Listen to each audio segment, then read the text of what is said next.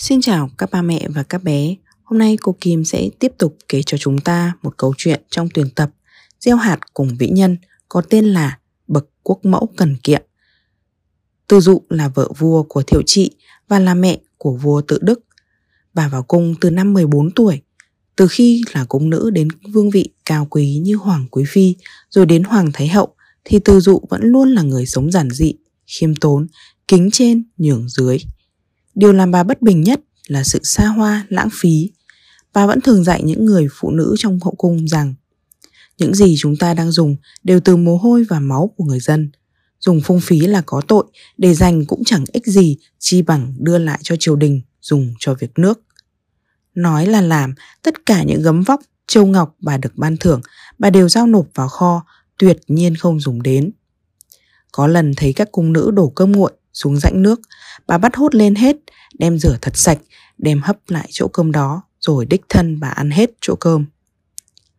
Lúc vua thiệu trị còn sống, có lần vua vào cung thăm bà, thấy bà dùng một chiếc quạt nan tre đã sờn rách, cái chén ăn cơm cũng có vết nứt, nên vua bèn sai người thay cái mới. Thì bà nói, cái mới để lâu cũng cành cũ, vậy nên cứ để cái cũ mà dùng. Khi tự đức nối ngôi vua cha, muốn phong từ dụ lên chức hoàng thái hậu, nhưng bà liền nói, tăng thêm hư danh cho đẹp đẽ, trong tình cảnh đất nước bị lăm le xâm lược, thì cũng bằng làm tăng cái thất đức mà thôi.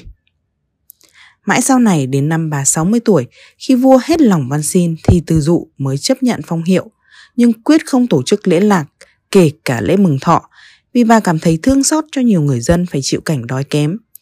Bà thường nói rằng, ta tự thấy chẳng làm được gì có ích cho nước nhà, sao lại cậy thế mẹ vua mà ăn xài lãng phí.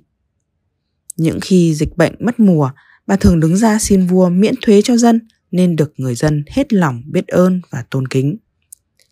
Từ dụ sống qua 8 triều đại nhà Nguyễn là người đức hạnh, nhận thức sâu sắc và hết lòng vì nhân dân, nên bà là người phụ nữ được nhân dân yêu mến nhất. Để từng nhớ đến công lao và đức hạnh đó, người ta đã lấy tên của bà đặt cho bệnh viện phụ sản lớn nhất thành phố Hồ Chí Minh. Bài học rút ra từ câu chuyện đó là người giàu sang có vị thế cao thưởng mất đi tính cần kiệm, đơn giản. Cho nên vượt sướng khó hơn vượt khổ rất nhiều, người càng bớt đi nhu cầu cho bản thân sẽ biết nghĩ cho người khác hơn, giảm dần tính ích kỷ và tăng trưởng lòng vị tha. Câu chuyện của chúng ta đến đây là hết rồi.